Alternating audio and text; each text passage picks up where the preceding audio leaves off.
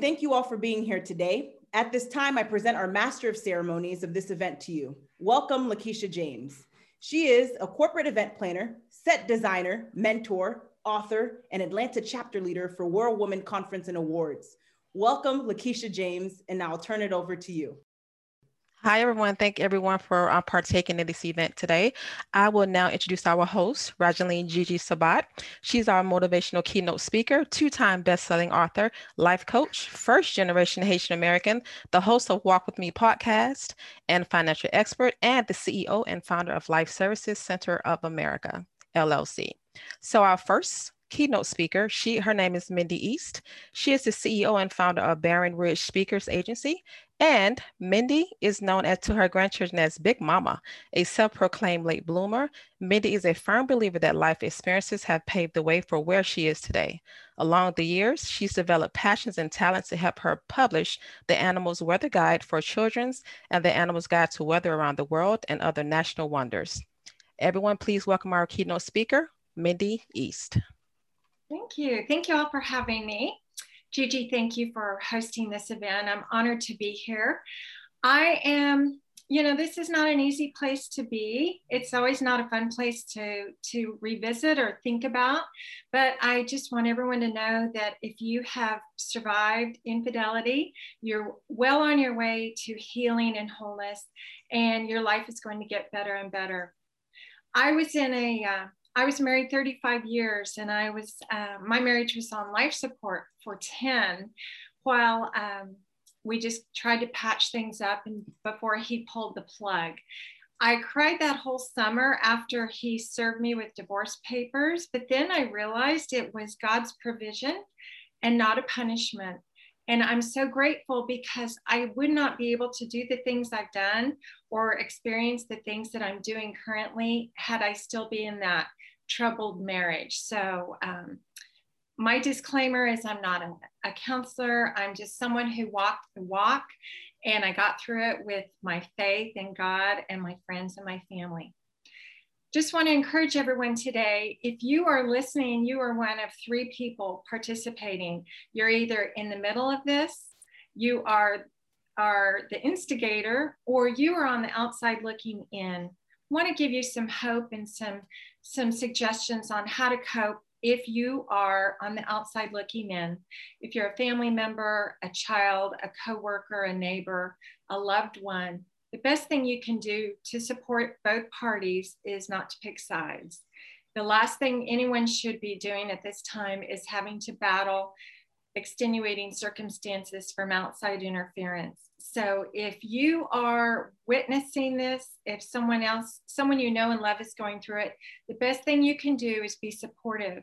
Ask what you can do, help out with meals, with kids, with pets, with with work, with chores, with mowing the lawn, anything just to help that that troubled couple get through it. And that would be very helpful. Um, another thing is if you are on the outside looking in, don't ask for details, don't pump them for information. One of the best gifts I had was a friend of mine who just said, Well, you can talk about it if you want to. If you don't, we'll just act as nothing has happened. So I appreciated the fact that she would say, How are you today? And I could honestly answer that. I couldn't always say, um, you know, in a week stretch how I was doing, but I could answer for that one day. Secondly, if you are the initiator, if you have found yourself in a situation that has led to an affair, first thing to do is stop, breathe, and let your emotions calm down. Anger does not help anything. Um, anger doesn't bring anything good from it, and people will use anger to um, as a tool because they think it's powerful before you get to anger, you're going to experience hurt or fear. It's best to deal with those emotions on that on those levels. So, so ask yourself, what am I feeling? Am I feeling hurt? Am, are my feelings hurt? Am I afraid? Deal with it at the at that level. Um, next, if you are the victim, you need to move from that victim to that victorious survivor mode as quickly as possible. Now, I'm not saying that you won't feel those feelings because I was married 35 years, so I had a lifetime with this person, um, and he chose to get involved with someone else. And so that was hurtful. But I chose not to dwell on the anger and the hurt, and I started forming a plan. What was I going to do? How I was going to manage. And basically, I did not want to set a bad example to my kids. And um, everyone's watching. So you owe it to yourself, you owe it to your future spouse, um, you owe it to your future person, you, not to, as I say, run around like a dog loose on trash day. So, you know, just calm, you need to breathe, you need to be strong too. There's a reason why this person or these people have walked out of your life. And that's because God cannot take them where He's taking you next. The best thing to do is forgive because forgiveness is something you do for yourself. It doesn't change the past, it changes the future. You need to let go or get dragged. And I was dragged for a lot of years. And so the last thing you want to do is just make make sure that you have done everything within your power not to abandon this relationship without giving it every effort on your part. I had lunch with a friend this week, and she's the one who had an affair. And she said, I just wish someone would have told me to fight for my marriage. So if you've fought, if you've exhausted every avenue, if you've done everything within your power, then you need to just let God handle it. And you need to walk away and you need to focus on the new you and healing and restoring you because I prayed a lot. I prayed for years and years for God to restore my marriage. And when that didn't happen, I had to think, okay, God, what is going on? But I realized He was going to restore and heal me instead. Thank you, Mindy. Thank you, Mindy. I like that victim to victorious. I love that. Thank you so much for sharing your story. Our mm-hmm. next speaker is Fabulous Camille Robb. She is the CEO and just of Fabulous, Just Fabulous Care, JFC Global Concierge Service, JFC Global Academy, public speaker, mentor, entrepreneur, investor, and advocate for children for over 25 years. Welcome, Fabulous Camille Robb. Hello, hello, hello. I hope you guys are all doing well and your family are blessed. Thank you, Gigi. Thank you, Lisha for inviting me this is going to be a different spin on what you expect. So for me, I experienced it, I dealt with it, and I grew through it. So what we're here to do is to share, learn, and to move forward.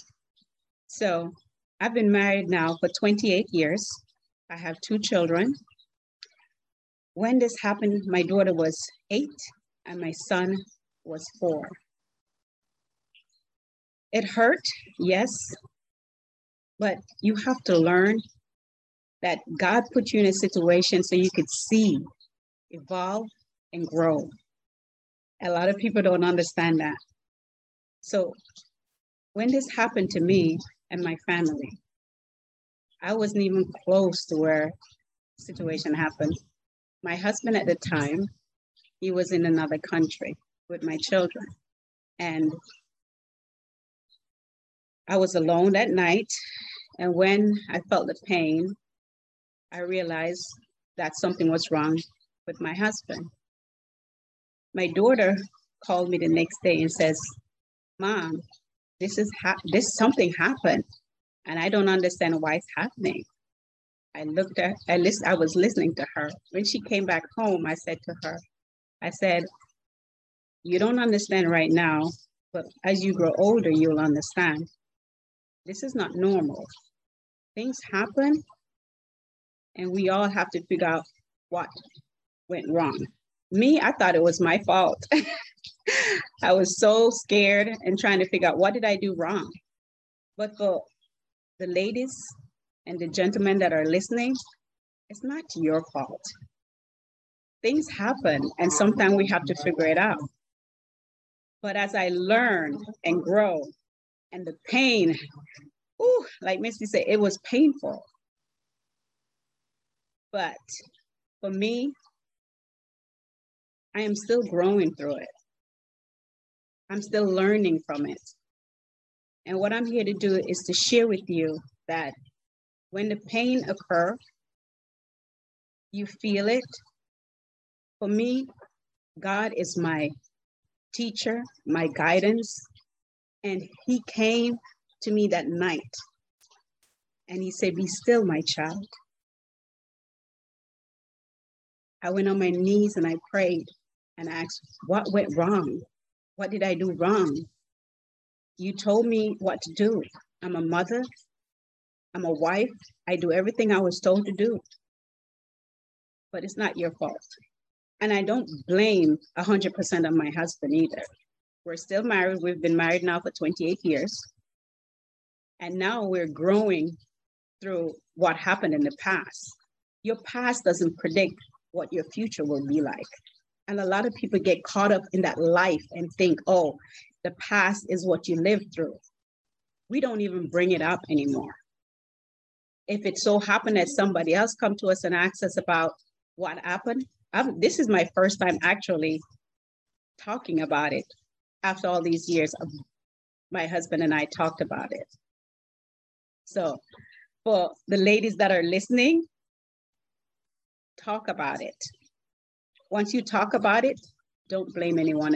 Just leave it, leave it like it is. Ask God for forgiveness.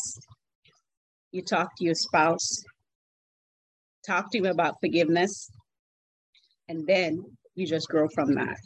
Because if you don't, you will keep living in the past. I have a colleague of mine, she's going through the same thing right now, and she's bitter. You get bitter and you do not get involved with it. When you when when it's like that, you are the one that, like we said, you sit back, you listen. You listen. Do not put your mouth in it because the same person that you're talking to is not ready to hear what you have to say. The worst part of it is that my daughter was there and my son was there. That's the only part that was so painful for us. But now we have moved on. My daughter is now 26. My son is now 22. My husband is sitting right next to me listening. And actually, my life with him is a lot much easier now because he understands me and I'm actually falling in love again with him. So, like I said, my story is totally different. We all went through pain, but we have to grow so we could learn. So, for all the, the ladies on the panel, I haven't heard your story yet, but I know we're all here to share, listen, learn, and grow. Thank you guys for having me. Stay blessed, stay safe, and stay absolutely fabulous. Blessings to you all. Thank you, Camille. Thank you so much, Camille, for sharing your story. Share, learn, and move forward. I love that. Our next speaker is Kristen Frederick. It's good to see you again, Kristen. She is the founder yes. and CEO of Clearly Kristen Incorporated. As an international speaker, executive coach, sales leader, teacher, trainer, and woman of faith, Kristen helps individuals and businesses to find their authentic voice and monetize their brand. Discover the authentic you is what Kristen says. Welcome, Kristen. Thank you. Thank you for having me here tonight on such an important topic. Yes, my name is Kristen Fenrick, and I have a question for you, ladies and gentlemen. Has anyone ever devalued you or made you question your worth? For me, it was back in 1996. I was a young mother. I was in college, just getting ready to graduate. And I knew that there was a time in my life I need to make many, many decisions. I was dating a gentleman. I thought, you know what? It may be a good idea for us to just go ahead and part ways, and I can just go ahead and have fun with my life. But instead, I made a choice in that moment conti- to continue into a relationship that was never designed for me. So at the time, I was dating a man who I knew during the time that I was dating him that it probably wasn't a great idea. But I had this issue with boundaries, this issue with saying no. So instead of saying no, I just continued on and continued in this relationship. And then he moved and moved to another city and came back one day and said, Hey, I want you to marry me. And that was where I made the biggest choice of my life, which changed many different things. At that moment, I should have said no. I should have stood up for myself. I should have known what was meant for me and what wasn't meant for me. But instead, I made the choice to say yes. Why? Because I was looking at the fairy tale, not at the real. And so, in making that decision, I now ended up marrying this man. We were together for quite a time. And what happened during that time is he was a constant, it was constant infidelity. And through that, I began to devalue myself. I began to feel worthless. I began to have this feeling inside of me that I wasn't ever going to accomplish anything. And so I'm here to say to you, ladies and gentlemen, that I now had to turn around and make another choice. I had to choose me. After three times, four times of confronting the situation head on, I knew it was the time for me to choose me. So I sat down one day and I said to God, I said, you know what? I made a decision. And I know that I made a decision and I said that this is what I was going to do. But I want you to give me a sign, Lord, and let me know. Tell me, is this what I am to live with for the rest of my life? And so I sat in a very still, quiet place and I asked God to really show me what my future would be. And in Him showing me what my future would be, I realized in that moment that if I chose to stay and chose to continue to do the things that I had been doing and just putting up with kind of the situation of what it was, I knew that this would be the situation and the way that I would live the rest of my life. So instead, I chose to choose me and I chose to leave. In that decision, it was a lot because I had children. And with children, you know, you're making a decision that ch- that decision doesn't just affect you. And so what I said to the Lord then was if this is the choice and I'm leaving, then I am going to lean on you to take care of my children because my children will never lose anything because I choose to leave this situation. And so I left. So I am here to say to you, ladies and gentlemen, that it's not about the person and it's not about what they did. It's many times a choice that we can make. I am in many times situations where I talk to different women and I find out talking with them or even men that a lot of times they knew, right? And it was that choice. It was that place of saying yes to a situation that they should have said no to. And so I'm here to say that as you make your choices and as you make your decisions of the things that you're doing in your life, you always need to decide first to choose you. Choose you, choose your future, choose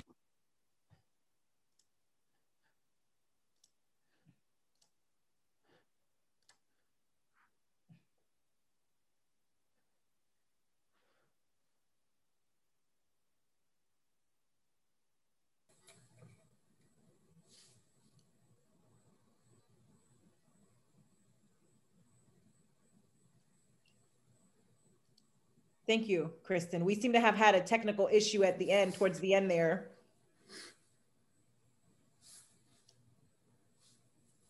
Lakeisha, you're muted. Yes, thank you so much, Kristen, for sharing your story. Stand up for yourself and also looking at the fairy tale and not the real. I love that. Our next speaker is Dr. Rosalind Willis. Dr. Willis is a stroke and domestic violence survivor. She is a sexual assault and domestic violence, I'm sorry, domestic violence advocate, Dr. Willis has a passion to serve and reach the lost at any cost. Dr. Willis is the co-founder TNR Birth and Books Publishing LLC. Dr. Willis is an international public speaker, coach, author, evangelist, and publisher. Welcome, Dr. Rosalind Willis. Thank you. Thank you so much. Thank you so much, Gigi, for this opportunity, and thank all of y'all for, for having me. So um, I just want to talk a little bit about, you know, uh, going through my process of dealing with infidelity. Um, I was married uh, for 10 years uh, to a young man. I got married at, at 19 years old. And um, from the beginning of the marriage all the way through, he was military. Um, I experienced going through um, him being um, cheating throughout the whole marriage. Well, it got to a point where um, he showed up at home with a beautiful young lady, a baby. Um, he had a baby out of the outside of the marriage, and um, of course I was devastated because it was just so much infidelity.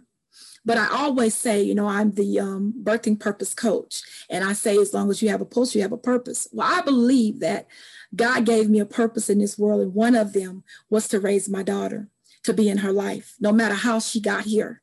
You know, a lot of times, us as women, we go through things that we don't understand why we have to go through those things. But I am blessed. You know, I, it, it's a little different from what you're probably going to hear, but I'm blessed because even through that ugly situation, came a beautiful young lady that I get to call my daughter, that I get to raise every single day.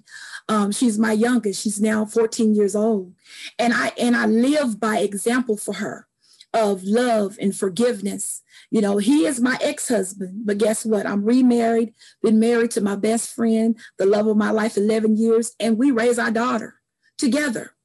Now, you know, that's not something that happens every day and people are not able to always forgive. But I want to say to the women out there and men out there that are going through things that you don't even understand why, sometimes it's bigger than you. Your situation is bigger than you. It's because you're called to, to mother a child that you didn't birth. You're called to father a child that, that you didn't give seed. But God has purpose and destiny in every single one of us. So no matter everything I went through, I had to learn to forgive number one, to love myself no matter what was done to me, right? And when I was able to do those things, God gave me the heart to be able to receive the love that he had given for me. And then my husband was able to find me. And I had to be healed to the point to where I would not make him pay for everything I went through with my first husband right? So a lot of times we got to go through, I call it spiritual detox. We got to get everything out from the past that taints us from our future. Get everything out. I'll say that again from the past that taints us from our future because God has something better for us in front of us than what could have ever been behind us. When I look at my daughter every day, I get to be a part of her growth. I get to be a part of her development. I believe that I got the best part of this, you know? So I feel I'm blessed no matter what I've been through. Your mess can bring forth a message that you could never imagine. And it was a messy situation, it was ugly, but God had a plan and a purpose for it all. So don't be discouraged if you came up through a situation where you were born out of something that you didn't plan. Don't be discouraged if someone has told you that you're not valuable because your mother and your father weren't together forever. No matter what, if infidelity is your testimony, I'm a witness that even through that, God will bring you through on the other side, and you'll get to be able to see a beautiful reflection of God's glory in your child every day. So I am blessed to say that my young lady, she's 14 years old, and soon she'll be going through college. And I'm even able to have a good relationship with her birth mom, and she has a good relationship with her because I couldn't empower anyone out there until I could empower that young lady. Thank y'all so much. Thank you, Dr. Roslyn. Thank you, Evangelist Rosalind. I love that. Thank you. If you have a pulse, you have a purpose. Love that. Thank you so much for sharing your story. Our next speaker is Hassani Pettiford. He's a marriage coach, infidelity recovery specialist, and pastor. Welcome, Hassani. Well, thank you for having me, and it is indeed an honor and a privilege to be here. Listen, um, I enjoyed everything that I heard thus far, and I love the diversity in the stories as well as the outcomes. You know, as an infidelity recovery specialist, people come to us because they're in pain. Uh, and 95% of our clients are couples in crisis, those on the verge of divorce, and those trying to figure out is it possible for us to overcome this affair and move on and have a healthy relationship? And, and what I would say to you is that in our experience working with, uh, with couples, infidelity isn't necessarily uh, the one thing that causes the divorce. What causes the divorce oftentimes is how people refuse to show up after the discovery of the affair. And so we believe that it is possible that couples can restore and have a wonderful relationship, much like Camille Robb uh, has shared with us. And so, what we've, the one principle that we hold on to is this the key to your marital restoration is your personal transformation.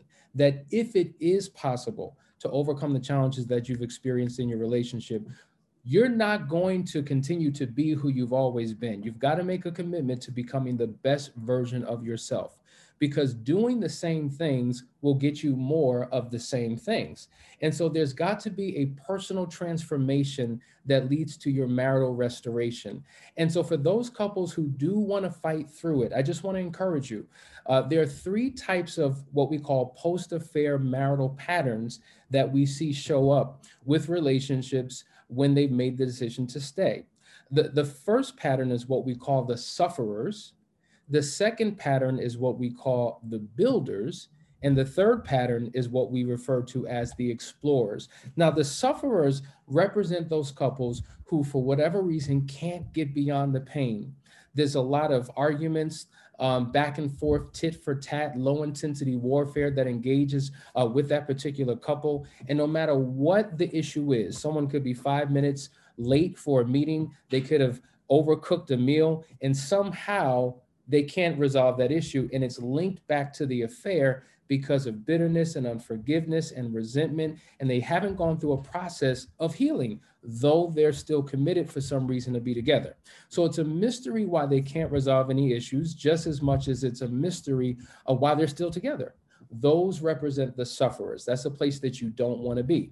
Then you have the builders. The builders are the people who've made the decision that, you know what, we're going to stay married. Now, they're not in crisis. They're not going through hell and turmoil every single day.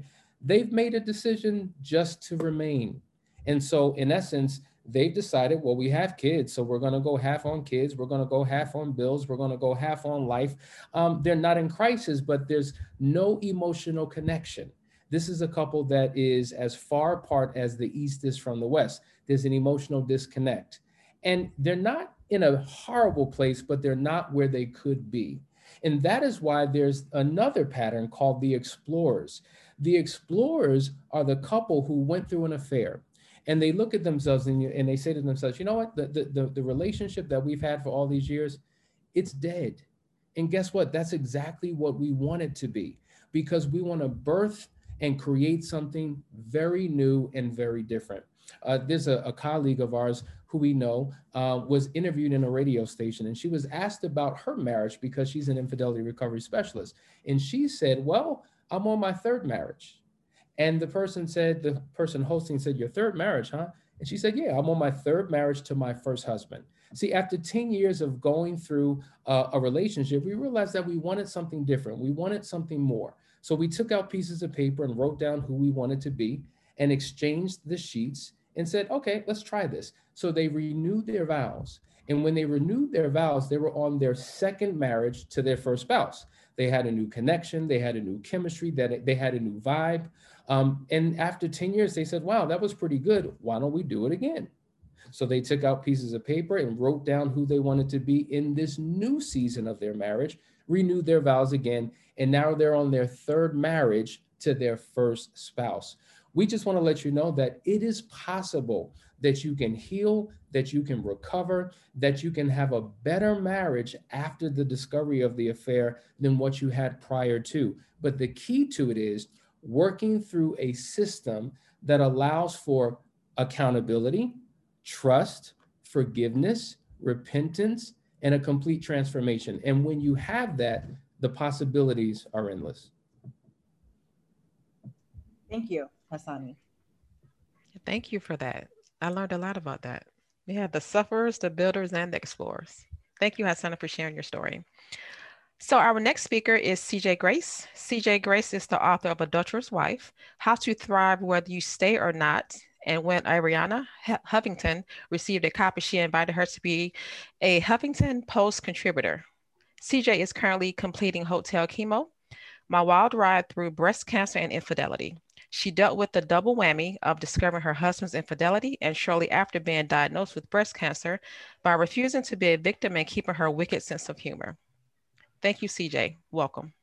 Thank you, Lakeisha. And also heartfelt thanks to Gigi for organizing all these survivors events and inviting me to speak today.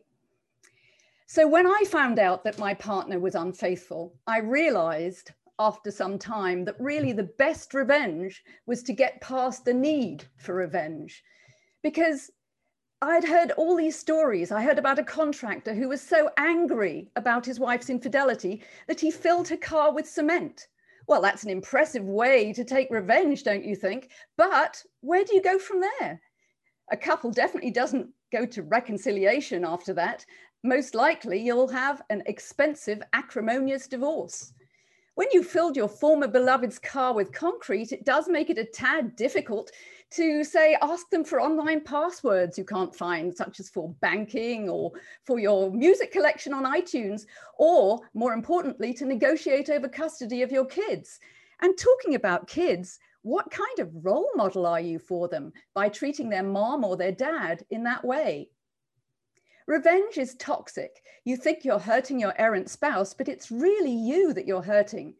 So my view was why not spend that life energy working on the best way to move forward so that I could thrive whether I chose to stay or to go.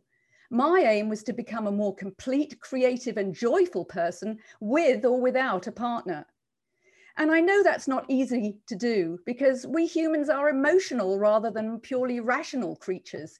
But after finding out about your partner's infidelity, making decisions based on your emotions really isn't a wise idea. Whatever choices and actions I was considering doing, what I did was I first stopped and asked myself, is this serving my own long term best interests? I have to say that divorce lawyers must love vengeful clients because the more disagreements and unreasonable demands, the more money the attorneys can rake in. I'm not saying that you have to be best buddies with your ex partner, but it is extremely inconvenient if you can't even say talk to them on the phone. After all, one minute a partner is the love of your life, and then when you found out they've been cheating, they become an evil demon but it's the same person, someone whom in the past you may have had a good life with, the mother or the father of your children. Rather than demonizing your partner, it's better to remember that they were the same flawed human being all along, with good points that originally drew you to them in the first place, and bad points that may make you now want to leave.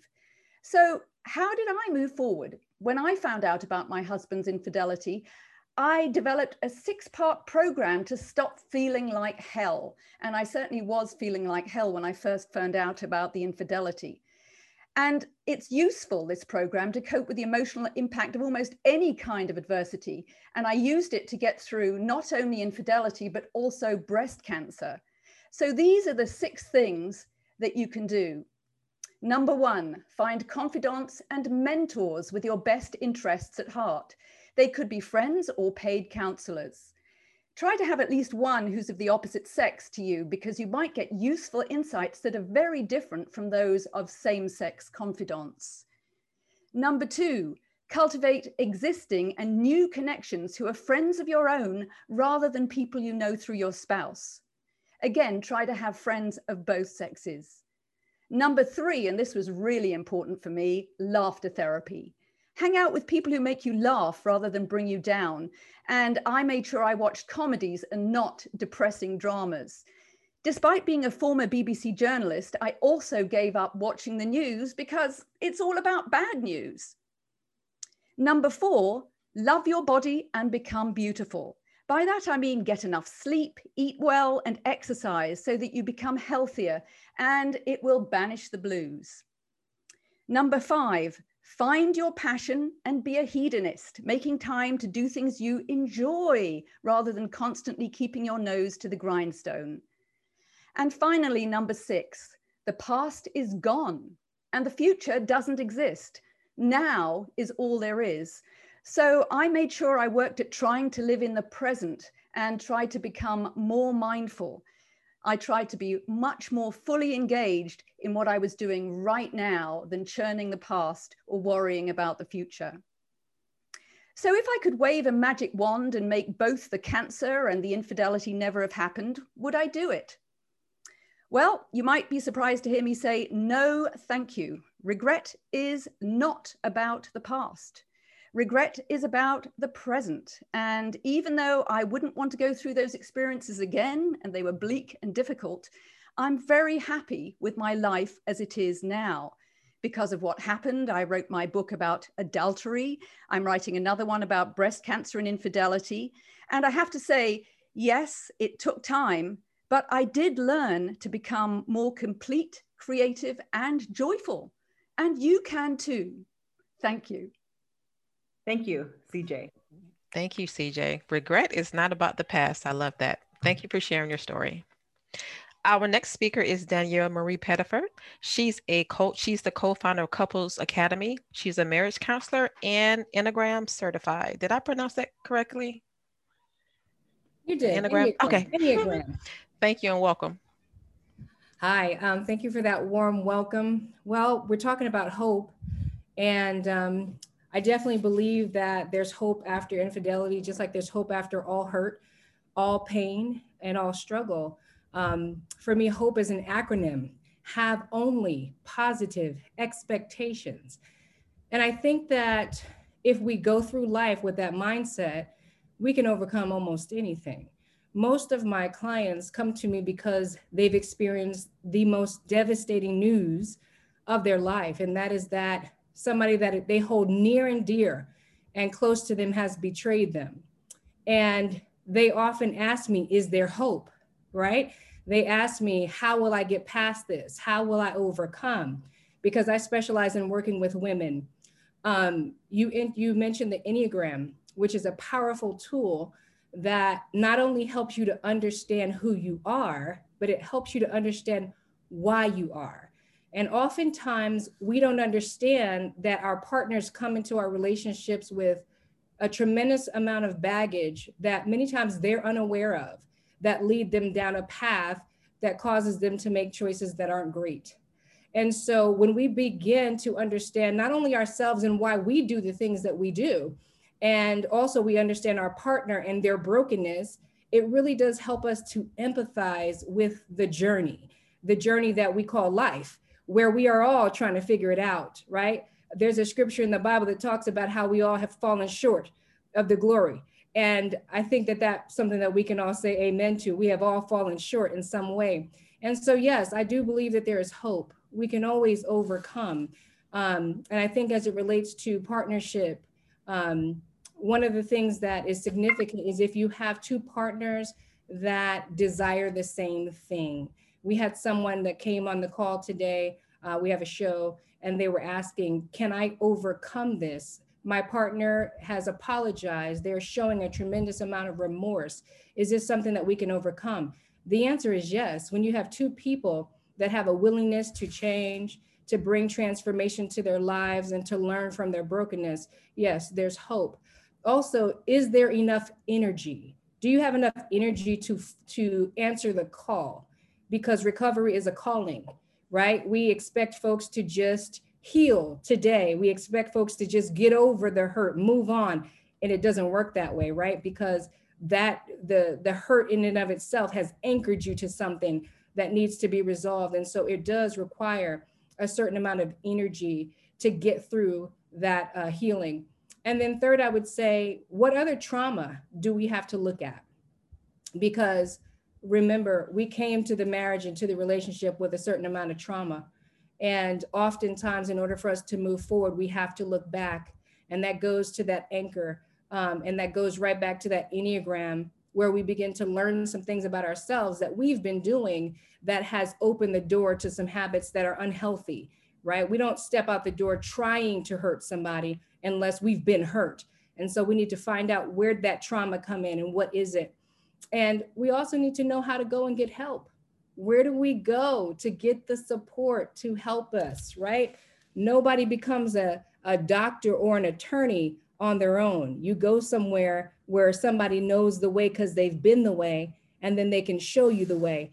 And so oftentimes we've got to put down these ideas that counseling and talking to somebody is taboo or means something's wrong with you. We all need to talk to someone. As a matter of fact, when we're, I actually just finished up a, um, a three day intensive with a woman who all she wanted to do was release, release years and years of hurt and pain pent up. And sometimes that's what it takes talking it out so that we can get to a certain place. And then the last thing I would say is that we need to learn how to deal with the underlying issues.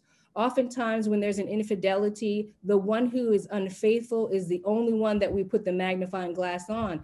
And so, what ends up happening is those other issues take a back seat, right? There were a lot of issues in the marriage long before the infidelity, and we have to be bold enough, we have to be brave enough to not take on blame, right? Not own the offense, but recognize what part we play in those relationships. And I think if we can do all those things and hold on to hope, always having a positive expectation in here, I think we can overcome anything. Thank you. Thank you, Danielle. Very Thank you. Yes. Yes, I want to repeat that. Hope, having only positive expectations. I love that. Thank you for sharing. Our next speaker is Donna Campbell. Donna is known as the mid, I'm sorry, the mind whisperer. Donna combines her past knowledge, wisdom, and experience to assist you in creating and restoring a life of happiness, prosperity, and love. Donna has over 25 years combined year 25 years combined of professional experience. As a former financial advisor, her book Financially Fit is a number one Amazon best-selling bringing together the world of money and the energy body and the soul of essence. She is a professional speaker, sharing her techniques during interactive workshops and maintains an international private practice. Donna has shared the stage with Lisa Nichols, Dr. Joe Vitale, Sharon Lechter, and David Meltzer. Her personal heart centered healing philosophy is to create a world that is a better place for all to live. Welcome, Donna. Hi, and thank you so much for inviting me to be speaking with you here today and sharing you sharing with you a little bit about my story and some of the things that I have learned throughout the years. There was a time in my life where my health broke down. I was working in the corporate field of finance as a financial advisor, and doctors weren't able to discover what was wrong with me. And I turned to natural medicine after two years, and that was where I got introduced to natural healing. And what I uncovered as I was able to digest food again, I wasn't able to during those two years, was that there was something in my outside life that I wasn't able to digest. I just didn't know what that was. And I wasn't able to see it, it was hidden in that because of the amount of anger that I was holding on to, the amount of anger that was in my profession, the amount of anger that was in my relationship. And as I got healthier, I discovered the infidelity of my marriage. And for me, that went against everything that I ever thought or that I ever believed in, even as a child. And I realized where my anger came from because I knew something was wrong and something needed to change. So I spent the next three to four months praying, meditating, asking for guidance, getting clarity to know what would be the best steps for me. And there's many choices. No choices are right or wrong, just the one that is going to work best for you and the situation that you are in. And what I chose to do was I chose to leave my marriage at that time because of the amount of anger that I was absorbing and how it was breaking down my body. I couldn't physically live in that environment anymore. So I made some personal choices. After he had left, what happened for me was happiness started returning to me. And because I was internally happy, it was my first lesson happiness is on your inside, not on the outside with the circumstance. I had released 40 pounds of excess weight that I was holding on to that the anger had packed on that I didn't even realize was there. And some of the other gifts that I received from going through this experience was that it allowed me to be on the path that I am on today. It brought me onto a spiritual pathway as a healer. It brought me to being an author. It brought me to being a professional speaker. And if it wasn't for some of those experiences, which for me was a wake up call, I would not have been on my path to my own personal development and living my life on purpose, not only for myself, but helping other people go through the process So one of the things that I do do today is when I do some of the healing work is when couples do come and they want to work on their marriage or work on their relationship, it's a large scope of what comes out of how to make that better, how to strengthen that. Because those are all the things that I didn't know how to do from before, from my my lack of skill set at that time to bringing it forward and sharing these truths that I have learned with others throughout that time. And it was a very, very trying experience for me. After the that relationship had ended, I had found myself in a different relationship, but the type of um, infidelity was a little bit different. It wasn't a physical, sexual, intimate cheating, it was an emotional cheating. So I learned from other relationships that there's many different types of what I consider infidelity when somebody is so emotionally attached to another person, they can't be fully present with you. And from all of those experiences, I've learned and I grew. And one of the biggest takeaways that I've ever had was that I had to learn how to love myself first.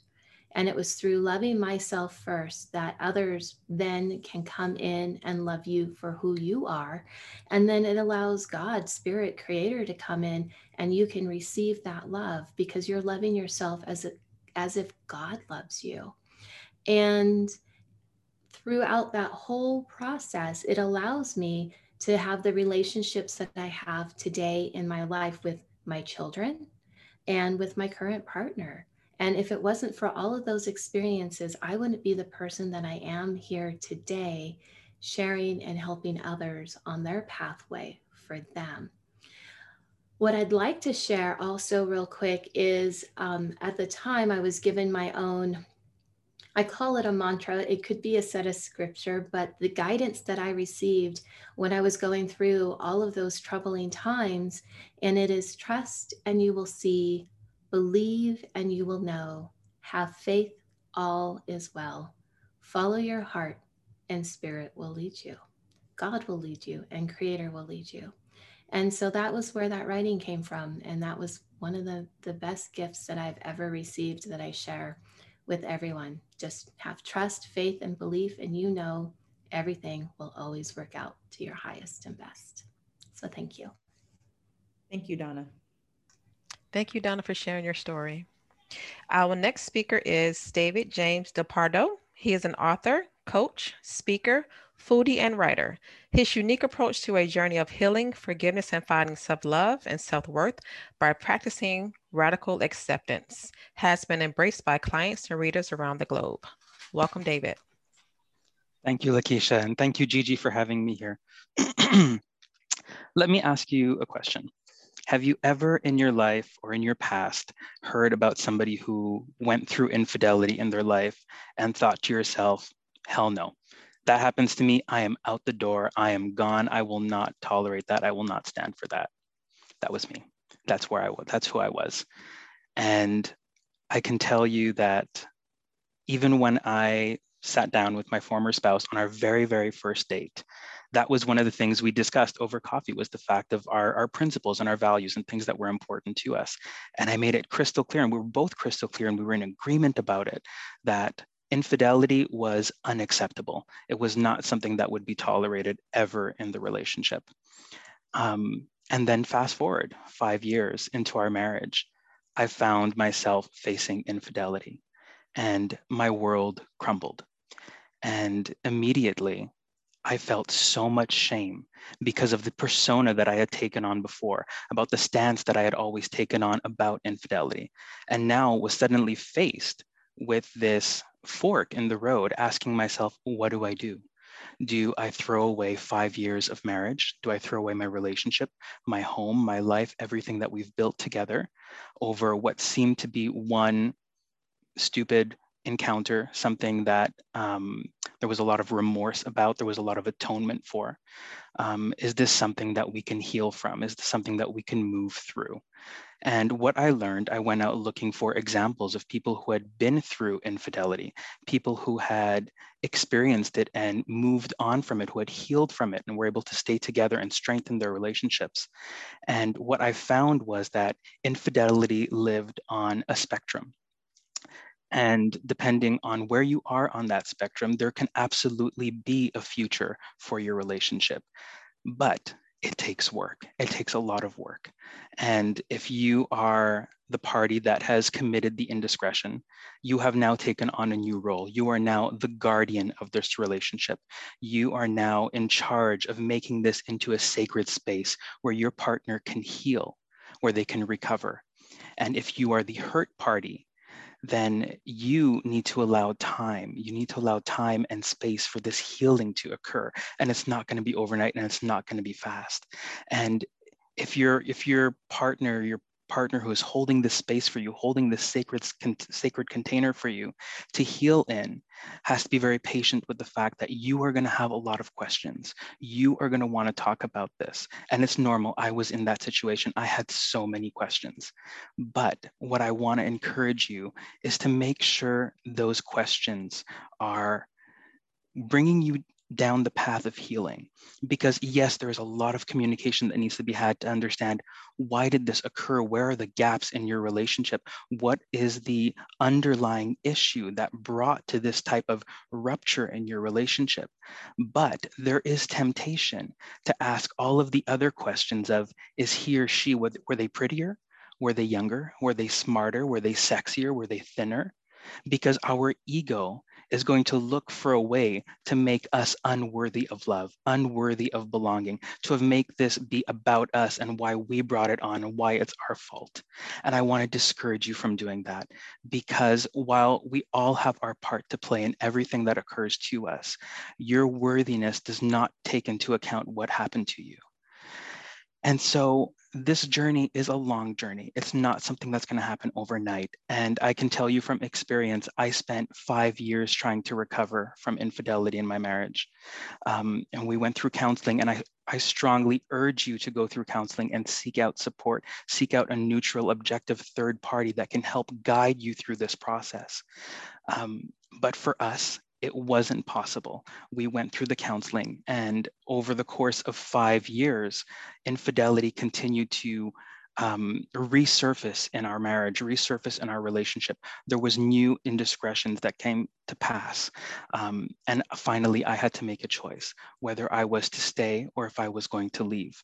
And in the end, I had to choose to leave. I had to choose to stop abandoning myself in order to keep someone else, in order to keep somebody who wasn't as committed to building, repairing, and healing this relationship as much as I was. I had to choose myself.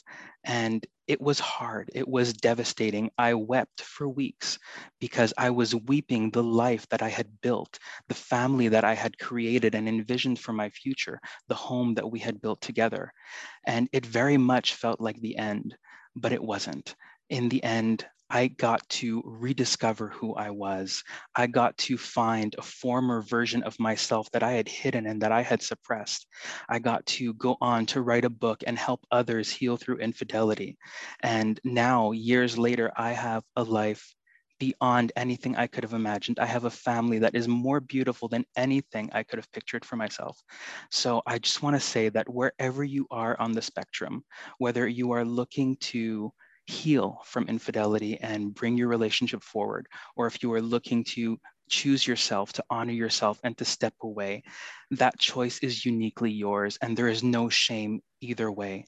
But there is light at the end of the tunnel, and there is hope for a better tomorrow. Thank you, David. Thank you. Thank you, David, for sharing. Allow space and time to heal, and that's on everything. Mm-hmm. Thank you so much for sharing your story. Our next speaker is Erica. Nice to see you again, Erica. Erica is a teacher at MUSD, domestic violence, sexual assault, and suicide attempt survivor and advocate. Advocate, excuse me. Welcome, Erica. Hi. Um, I just want to say to anybody who's out there who's going through this, I am so sorry. I know what it's like to be you. I know the pain, I know the struggle, I know the hurt. And all I want to tell you is you matter and you're worth it, and we're here for you. I know what it's like. I was married to a serial cheater for a very long time. And it was very difficult for me because I struggled to to let go. I wanted to be married. I wanted to stay with this man. But the truth was is that God had other plans. And God said no. We did everything. We went to all kinds of counseling and retreats and, and everything to try to heal. But sometimes God says no. And I had to get to the point of accepting that. All I've got to say is, you matter. And you must turn in all that love you have for that person, but give it to yourself so that you can heal and you can work on yourself. I'm not saying to leave or make a decision. Right now you're in a fog. And it's okay. You can you can decide when you get clarity and you need to get hope and healing from that what I had to do is I went to programs. I went to SNR.org and I got went to programs so that I could heal. And I couldn't do this alone. If I didn't have the people around me supporting me, if I didn't have the people around me, eh, or even God, God, God, God is amazing, you guys. If you could just look up and ask Him, tell me why you I need to go through this, and He will show you the way and the light. You know, I can't answer that for you, but I know God can. Because if this hadn't happened to me, I wouldn't have done the healing that I needed to do. I wouldn't have done the work that I needed to do. I wouldn't be speaking to you right now. It is because this happened that God said, My daughter, you are destined for more. And I'm telling you right now, you are destined for more. So find your healing, find your hope because it's there. And if you need anything, reach out to any of us. We are here. We love you. And you're not alone. Thank you. Thank you, Erica. Thank you, Erica, for sharing your story. It's always amazing uh, for you to be on these platforms with us. And things happen for a reason. I'm a firm believer in that. We don't live our life for ourselves, we live it for someone else. So your voice definitely matters. Our next speaker is Dr. Tanya Gold. Dr. Tanya, MD, is a board certified in family and holistic medicine and has been in practice for over 20 years. Proud owner of Dr. Gold's Optimum Living Institute, aka DGOLI. Did I pronounce that correctly, Doctor? Yeah, okay. Yeah. she believes in treating the whole person, getting her kids well long term. Welcome again, Dr. Tanya Gold. Yes, thank you again. Thank you, Lakeisha, for having me, Ragni, and thank you Gigi for hosting this. It's incredible to be here. I don't know if you can see this picture. I don't have a green screen, but this is my um, family, my big family. I'm uh, my story may be a little unique for some, but they've mentioned kids. So first, thank you for sharing these powerful stories, uh, touching to my heart. Um, but I'm a childhood survivor of infidelity, and um, those kids are now grown with their own kids. But my um, dad and mom were married for about 15 years and they fought a lot. Um, it was to the point that my mom accused my dad of cheating often, and we would keep backing my dad up because we loved my dad. I was daddy's girl.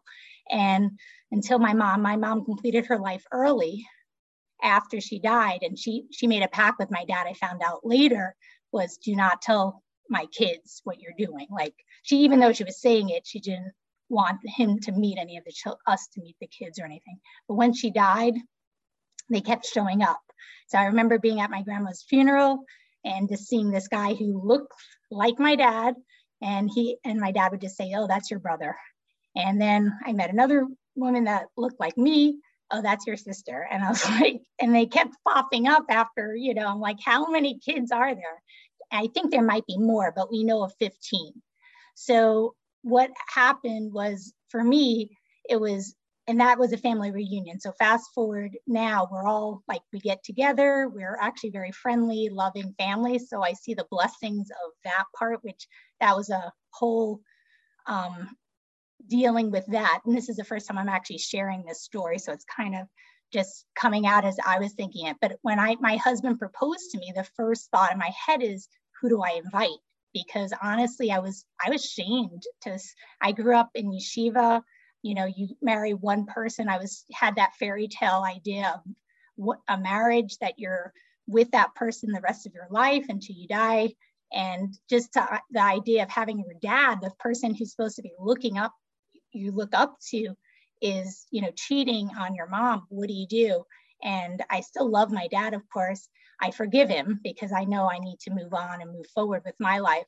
But just the challenges that you go through when you're a kid, because this I found out when I was about my mom died when I was 13. So I um, confronted my dad like 15, 16, like, why would you do that? And he kept kind of brushing it off, saying they were in an open marriage. But I was like, did mom know about that? Because, you know, all the stuff she was, you know, fighting with you about. And just recognizing that um, he had his reasons, you know, just like anything, there's probably, he was going through a lot of stress too, and not condoning the act, but understanding that um, there's patterns for behavior. He still supported all his kids, which I definitely admire that part. And he loved us very much and still does. Um, but recognizing sometimes do marriages do drift and other things do happen for people to do different things. So you have to recognize wherever you are, get the love support. I saw that oh, you know over and over to talk to somebody. And it actually does take a courageous person to get help and support and love and know that you aren't alone. So whatever you're going through, this is a perfect forum to see how many people are going through this. And then as a child survivor, talk to your kids about what they're going through, ask them for help. And I think my dad, instead of just kind of putting it on us of here's another brother, here's another sister, just to ask us like, you know, or talk to us about what he was thinking might have helped me kind of, you know, get get past or get over this in a, in a good way. But I do have a counselor now who I'm, I'm talking to who's been really God sent. So getting back to the marriage with my husband, whom I can invite, one of my sisters um, was, she's a product of a consummation while they, while my dad was unfaithful. And she's turned out to be one of, you know, my favorite, you know, one of the best sisters. But I realized that during that time, I didn't invite her to my wedding. And that was a little regretful, but I realized I can't go back. But now I make up for it by, you know, being part of her life.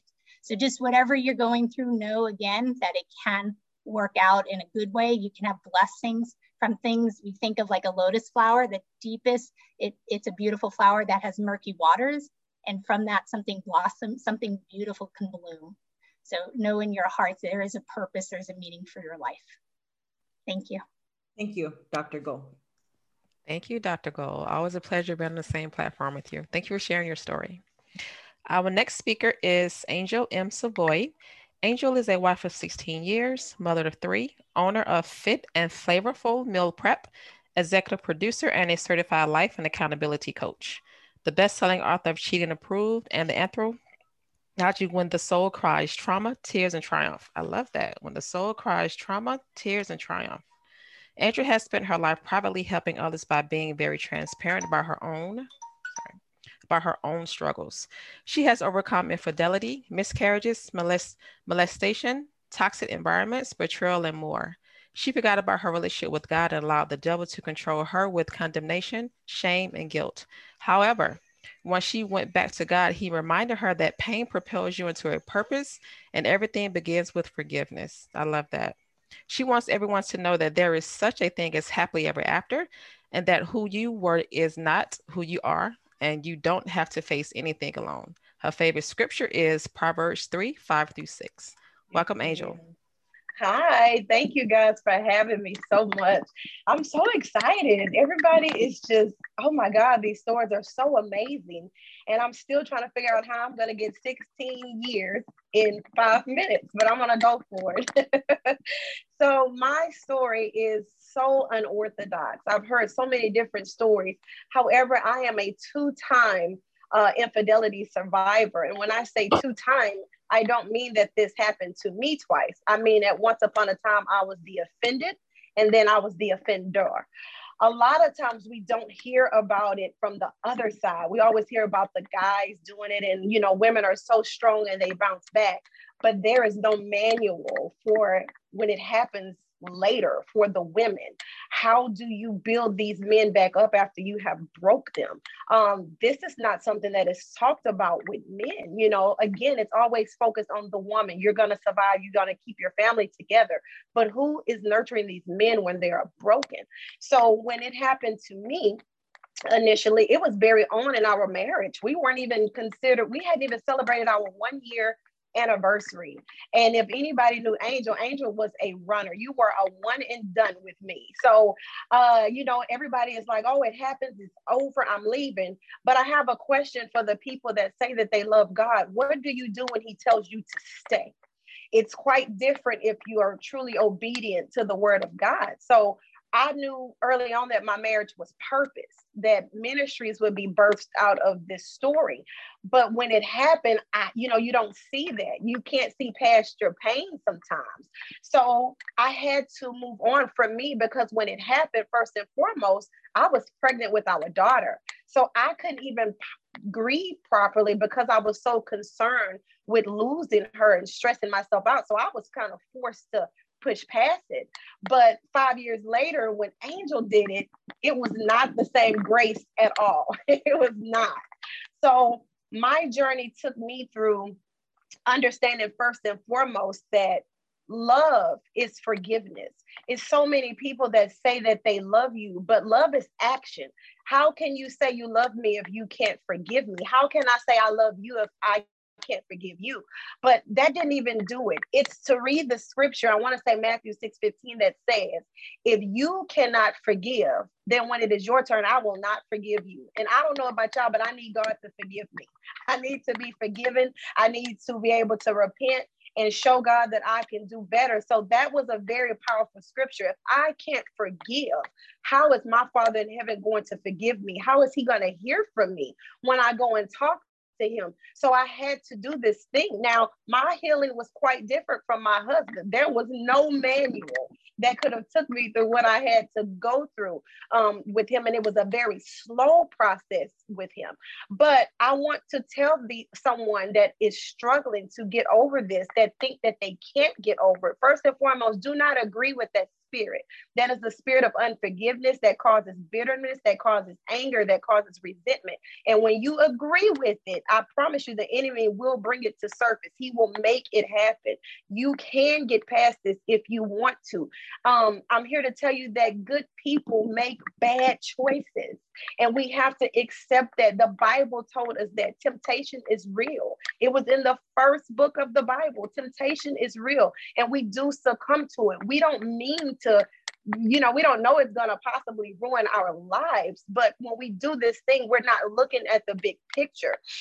So I'm just challenging people nowadays to let's not make this a common act.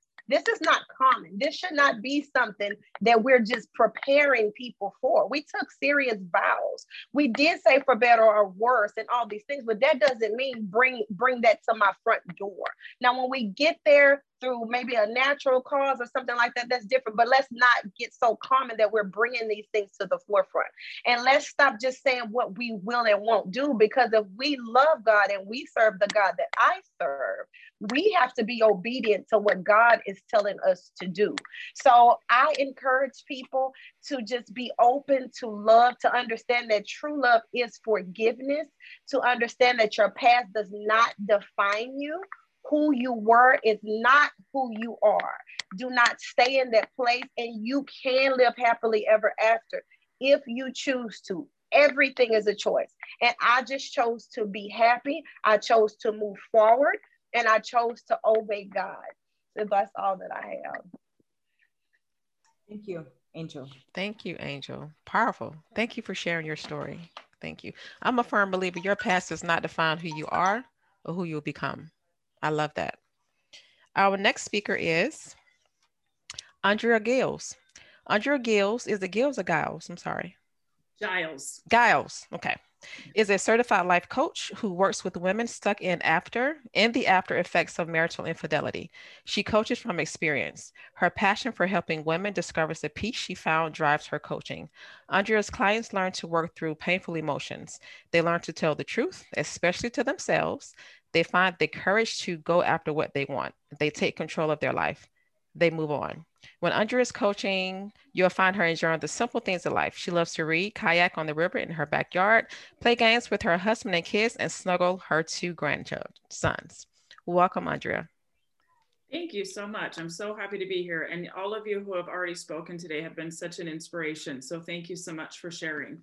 So I'm Andrea Giles. Um, I want to tell you a little bit about how I came to be um, a coach, the experience that I've had, and some quick things that I'd like to leave with you today.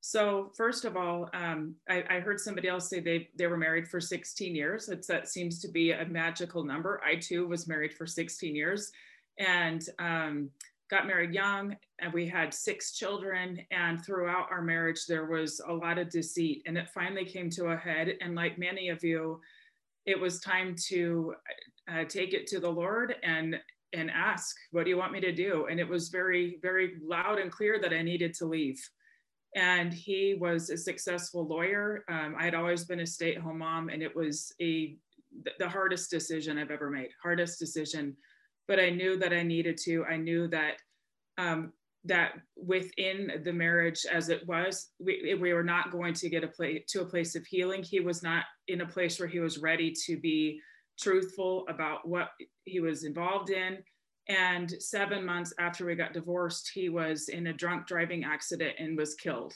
And I, I didn't know how, um, you know, just how, how in deep he was with some of the things that he was doing. And I'm grateful that I trusted, trusted God to help me.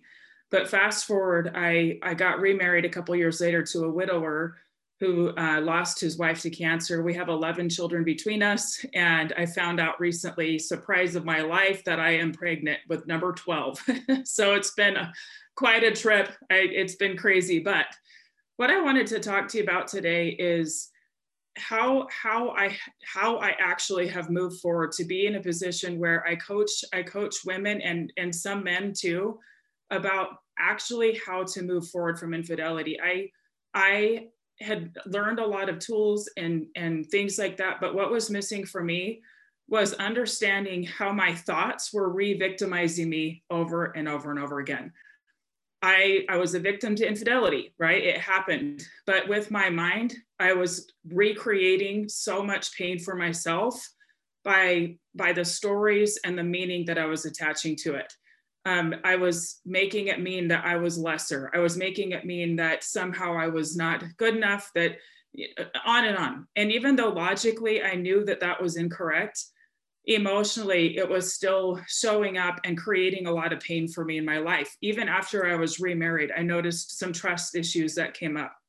Anyway, fast forward, I learned about coaching and I learned about the tools that I that I teach my clients, which is understanding identifying what the thoughts are that are creating the emotional state that you're in, like identifying what they are, pulling them out, understanding how your emotions are driving you to create the same results for yourself over and over again, and creating like keeping you stuck, keeping you stuck as a victim to your own story.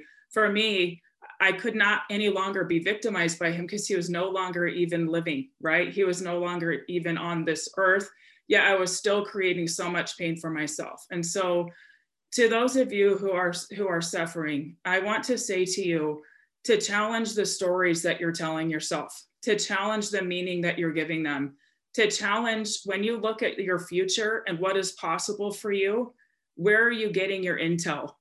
Is it from things that have happened in the past, or is it with faith looking to the future to maybe things that you have not considered yet? And who do you need to become and what stories do you need to let down and let let go of? Put down and let go of to become the version of you that gets to live again that gets to be who you want to be and really step into into the strength of who you are. Thank you so much for having me here. Thank you andrea. Yes. Thank you andrea. Thank you for sharing your story um, thank you all for sharing your stories. Thank you for the transparency. We really appreciate you guys. Our next speaker is Navi Bliss. Navi Bliss is a certified love and relationship coach, certified inspirational speaker, and host of the Blissful Love podcast. As a coach, Navi's mission in life is to help women fall head over heels in love with themselves so they can effortlessly attract blissful love into their lives. As an international speaker, Navi uses her own stories of overcoming childhood abuse and neglect to inspire others that anything is possible and they too can overcome any obstacles in their way. You can overcome your past heartbreaks and trauma. You can fall in love with yourself completely and learn to feel good in your skin every day. And you can have the most blissful, magical relationship too. And Navi can show you how. Thank you so much, Navi, for sharing your story. Welcome. Thank you so much for being here or for having me here. Sorry. Um, all right, so this is my story. Have you ever dreamed of taking revenge and imagined how powerful you would feel? I certainly have, especially after finding myself abandoned at a shopping mall. I'd gone shopping with my husband when I went to buy a gift for a housewarming party. He insisted he didn't want to go in and he would bring the car around. Once inside, I realized I didn't have my phone or wallet. I perused for a few moments before coming out to look for him. I didn't see him, so I sat on the curb and waited. After some time, I checked the parking lot. He wasn't there either. I kept going back and forth between the parking lot and the store. All the while, my distress was growing. Then the realization hit. He had left me there. Overcome by shock, shame, and horror, I was unable to hold back the tears. Too ashamed to go and ask someone to use their phone, I had no choice but to walk the 10 kilometers home, thinking, hoping he would be there when I arrived. He wasn't. And during the walk, my Achilles tendonitis acted up, so my physical pain was matching my emotional pain, all of which quickly turned into rage. I was so pissed. I called his cell a million times and left a string of non PG messages. After a few hours, he called. I felt enraged. But what he would say would peel back that rage to confusion and pain. I was waiting at the mall the whole time, and the messages you left were so insane. I'm done. I'm leaving you he said. Could this be true? When he came back to pack a bag of his things, I stood frozen in shock, unable to move or say anything.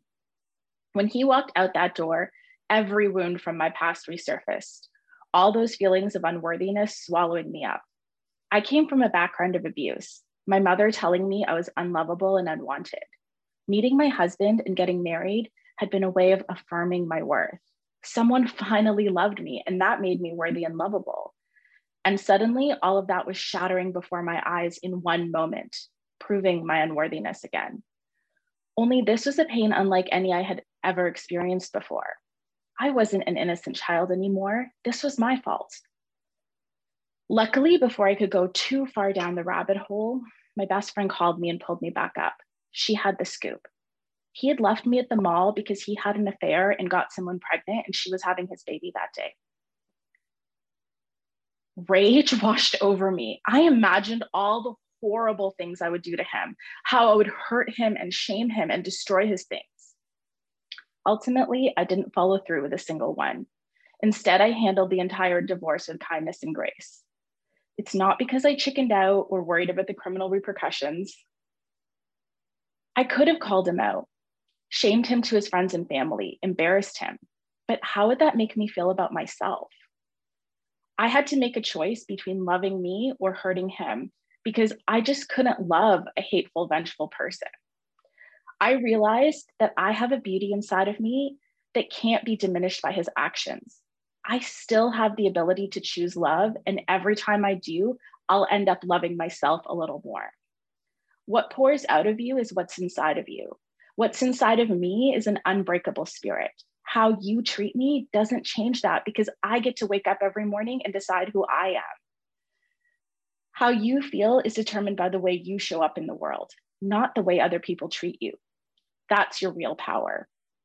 Your greatest victories will come after your biggest heartbreaks because there is nothing more empowering than rising in courage. But you might be thinking, but Navi, what about my revenge? Here's the karmic twist. Because I showed up with kindness at the end, my ex couldn't demonize me. He truly realized what he lost, and he has to live with that forever. Now tell me that isn't sweet revenge. Thank you, Navi. Thank you, Navi, for your strength for telling your story. Thank you so much. Our next speaker is Linda Cowie carer for the disabled, elderly, and palliative clients, passionate about looking after people and helping people through trauma. Welcome, Linda. Hello, everyone. I'm Linda. I'm passionate about telling my infidelity journey because I want to help other people to heal. Um, I think infidelity is a trauma like death, and you need to nurture yourself and do things to heal yourself along the way. And I'm here to show you that even though you may face the darkest of days in your life, you can and you will survive. My infidelity journey began on the 20th of June 2019. At that time, I was actually in a very loving marriage. We used to hold hands in the middle of the night, and we used to tell each other every day that we loved each other. Uh, my husband started to display unusual behaviour. And so, for the first time in my marriage, I felt compelled to look at his phone. And not only did I find out he was having an affair, I found out that he was in love with someone else and he was actually planning a life with her. And in that one second, my life changed dramatically and completely. And it was like being punched in the stomach and I found it difficult taking a breath.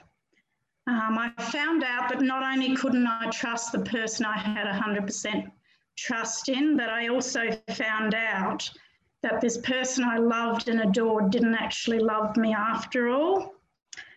Um, at that time, I was suffering from infertility as well, and my amazing sister had offered to be a surrogate uh, so I could have an operation to be well.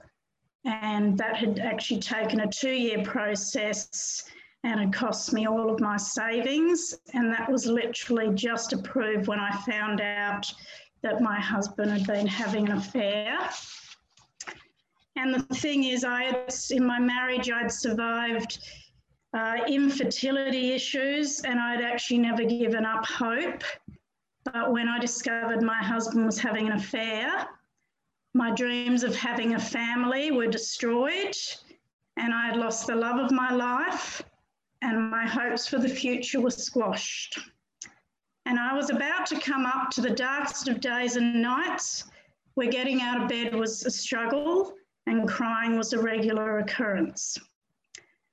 At one point, I was diagnosed with depression and I remember standing in front of the mirror and I made a very big decision that I was going to do everything in my power to heal myself, and I decided not to take the antidepressants. I decided um, that I didn't want the pain to stay inside me, so I needed to cry, and I did a lot of crying. I also began to see a counsellor every week and every day I did a deep healing meditation.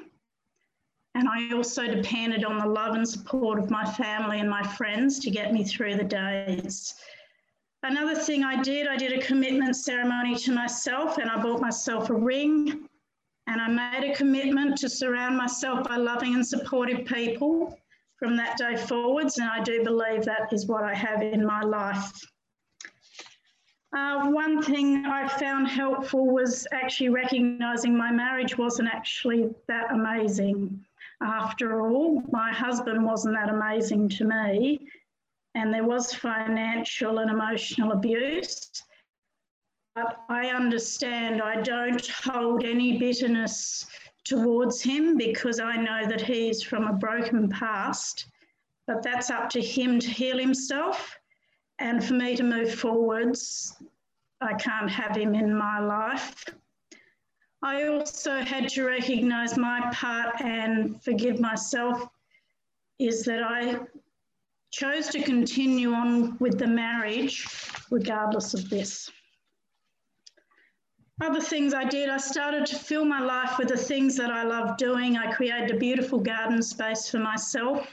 I took long walks. And I started to take back control of my life again, and happiness started to come back into my life.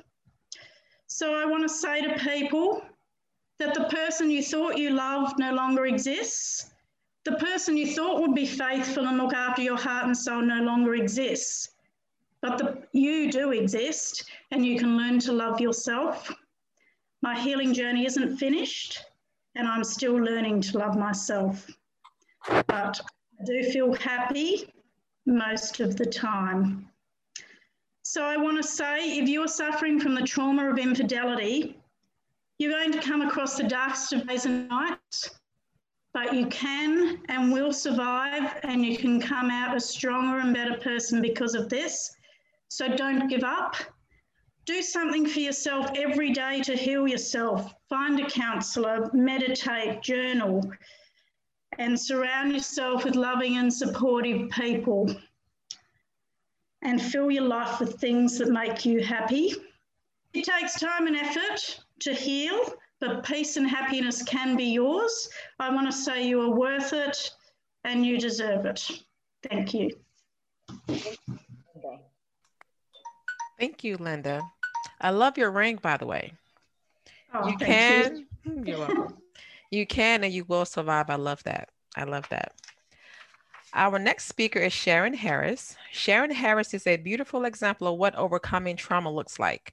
She has overcome molestation, rape, PTSD, emotional, mental, and physical abuse. Now she is dedicated to bringing awareness through art to all controversial issues that have been swept under the rug.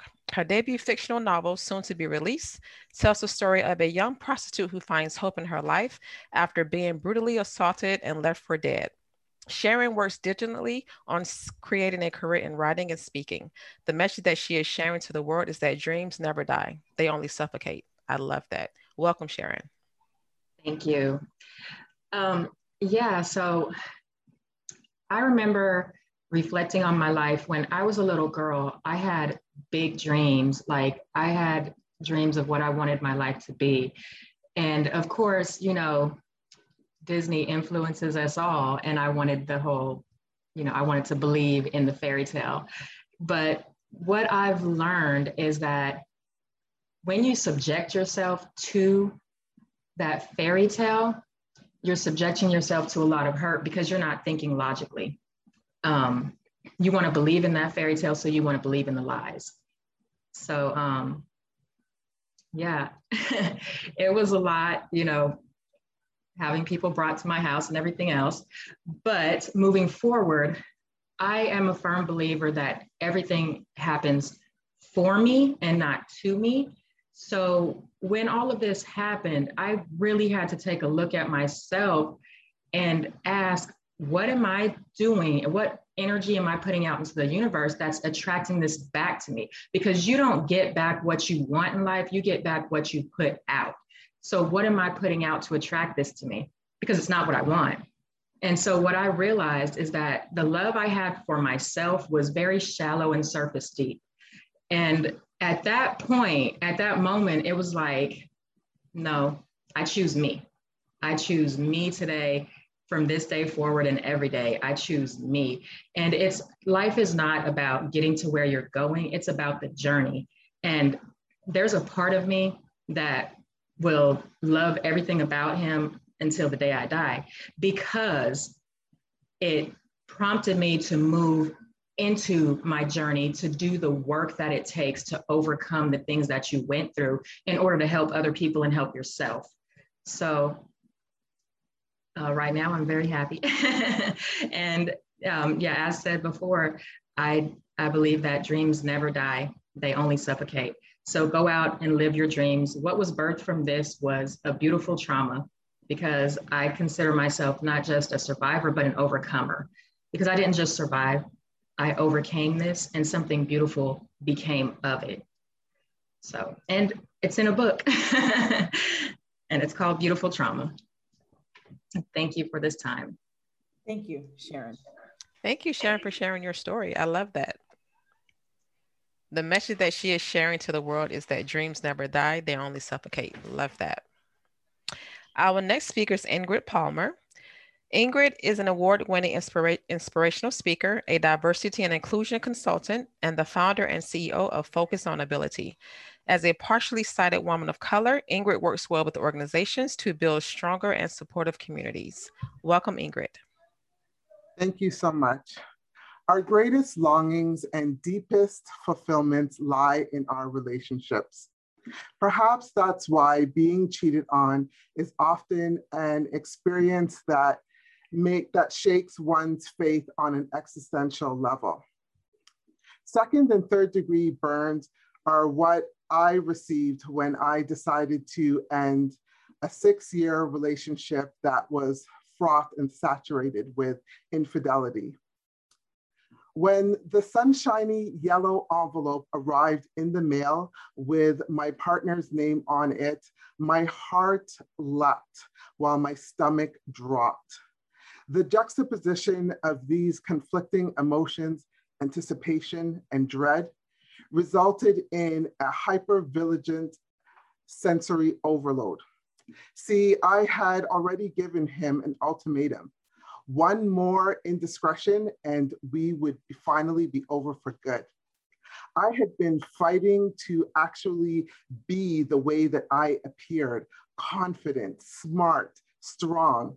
But deep down, I knew that by staying in a relationship that God didn't intend for me exposed the exact opposite. I tried not to think about that golden envelope on the counter, while I prepared dinner, I put a pot of water on the stove and placed the roast in the oven. But the bright colored envelope just seemed to prompt me and to promise an avenue towards my secret desire, a way out.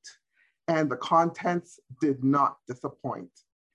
He came in then, and I wasted no time. I waved the stationery in his face and declared, It's over with a finality that was crystal clear. His darkening countenance didn't penetrate my resolute one until I saw him look towards the pot on the stove, and by then it was too late. As my screams rang out, he ran out the front door. The saddest part of this tale isn't the second or third degree burns or his cheating. It was that I needed a reason beyond my desire for better for myself in order to leave. It was in my history of martyring myself in a toxic relationship on the hope that I could love him into loving me better. I hadn't given myself permission to be who God had purposed for me to be. Deep down, I was very insecure. See, I'm legally blind, and I spent eight years in foster care after being sexually abused. And further, I developed a hormone imbalance that caused me to grow facial hair. As a Black, sometimes androgynous appearing female, all of my intersecting identities generated very negative and pervasive social messaging that everything about my identity was inferior, that I couldn't be beautiful, that I was not preferred or desirable, and that I should be grateful for any romantic attention I received at all. This worldly messaging overpowered the internal divine one that I knew to be true. So despite overcoming great adversary, adversity to achieve academic accomplishments, I still ended up in a relationship where I was devalued because I didn't truly value me. I expected it to come from the outside and fill me up. No matter where on, on which side of infidelity we fall, there are lessons to be learned. I was too busy questioning who I was until I remembered to whom I belonged. And then I was propelled through faith to a higher level of awareness and acceptance to where I realized that there needn't be any tension between me wanting to be loved and loving myself because one of them would always produce the other. Loving yourself fully is loving God, and learning that garnered me a 21 year loving relationship. Thank you. Thank you, Ingrid. Thank you, Ingrid, for sharing your story. Before we introduce our last speaker, final speaker for the Global Virtual Panel of Infidelity Survivors, thank you guys so much for sharing the platform, your strength, your courage, for sharing your stories. After our last speaker, Mike, uh, we will have a, um, a, word from our sponsor, Ragne Sinikas. Um, and about our final speaker, Mike Darcy's mission is to help people create and live the ultimate purpose driven life full of adventure, love, and happiness. He is the creator of Love Life Central, a passionate community where people live, learn life changing ways to make life great. As an entrepreneur, coach, investor, parent, and volunteer, navigating the ups and downs of tough relationships, he has revealed the secrets that create long lasting, outstanding marriages, and he's excited to share these secrets with others. Mike and his wife Lisa are blessed to enjoy living in Hawaii in a cozy home minutes away from famous Waikiki Beach. I'm jealous. I got to go to Hawaii since the world has opened back up. Um, our final speaker, Mike Darcy. Thank you and welcome. Lakeisha, come on down. got plenty of space. Thanks. Uh, and Gigi, thank you for putting together this this panel. It's awesome. Really, I'm really odd to be part of it. I mean, I just humbled really. Um, but my story is really uh, with regard to infidelity is is more anecdotal and it's my my own.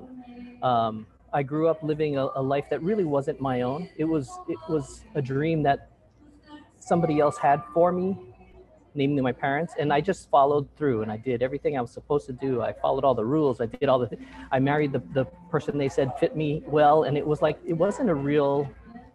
It wasn't something I accepted very well, and so when my ex-wife went out and cheated on me, I was told I was the one at fault, in which I accepted because I kind of listened to everybody else's rules. And then when when I did it, because I was I've been on both sides of this, I definitely felt like it was my fault. And I realized there was a point in time where I realized that every relationship is not supposed to survive. And um, like Linda, I found out my relationship was was actually pretty terrible. I, I took a, a, friend to coffee, and just to help them along, and their story about their relationship was horrible. But looking at it, my story was way worse. It was it was much. There was much less love in the in the relationship than than she had. Um, the the tipping point for me was that I had two little girls, and I was creating a horrible example of of what a human being should be, what a father should be, what a what a husband should be, and it would it would fall back on them, and they would pick the one example that they've seen all of their life, which was me, and I needed to change that, and it it was a immediate decision. It was it was that day. I'm done. We're out. I I can't go on like this. Um, the so since that point in time, and that's 2009 or so, uh, I've been following my heart and doing the things to become my own person. Donna, Donna said something that was very similar to that. Um, some of the things that I've learned infidelity is really a symptom rather than a cause. It's, it's, it's not the first thing that happens. Infidelity is a buildup of a multiple things that happen over time. And the, the actual infidelity is just when everything has gone haywire and you can't you can't take any more steps that are within normal bounds. Um, and like Don Donna said and David said, there's multiple multiple different types of infidelity, and that's that's one thing that you know. I I, I work with um, who was it? Uh, somebody works with women. Andrea, I think it was. Um, and a lot of them when they get divorced, it's because of infidelity. But it's all sorts of infidelity. Playing um, video games all night long, just spending time with friends instead of spending time as a couple. All of these kind of things fall into that same kind of infidelity for me, in terms of my definition. Um, and usually, the person who goes outside of the outside of the relationship is lacking something. They're they're missing a piece that they desperately need and they're not getting it in the relationship so they eventually find a way to find it outside um, so a few things that, that come up out of this is for all of the, the, the audience members as well as the panelists is forgive yourself this stuff is not this relationship stuff is, is hard and it's complex and it's multiple moving targets uh, mul- multiple moving parts um, the the phrase is herding cats it's like herding cats. This thing is moving all the time. So forgive yourself. This is this is hard stuff. This is not easy stuff. And the other thing is because relationships are not all meant to survive. Some of these things, I heard it once and I thought it was fantastic. Some of these marriages, these first marriages, should be called practice marriages. And I, I, I went with that and I go, wow, you're absolutely right. It's like going up to bat for the first time and trying to hit a home run at first time at bat. It may happen once in a while. It doesn't happen that often. So forgive yourself for sure. Um, this this thing, this infidelity, the the struggle that you have to deal with, is really part of your education moving forward and how relationships work, what your individual deal breakers are, what your things that you must have in a relationship. Um, these are all great things to learn for the next time and for every relationship you have, not just your marriage. Um, yeah, my, my wife and I live in Hawaii, but we're currently in California, and that's why I'm sort of in this noisy little area in a coffee shop. We're visiting our grandson, which is phenomenal. This is, uh, I think it was Andrea as well. It said something about 12 kids. I cannot imagine. Love it. I love it. um, Hassani and Danielle talked about self transformation, but it has to be done together. Completely agree with that. Um, I've I've been through that self transformation myself. Um, I push that onto the, the my clients as well and try and get them to do that. Um, they have to know that they're worthy. They have to stop telling themselves the stories that really put them in the same spot that they were in before.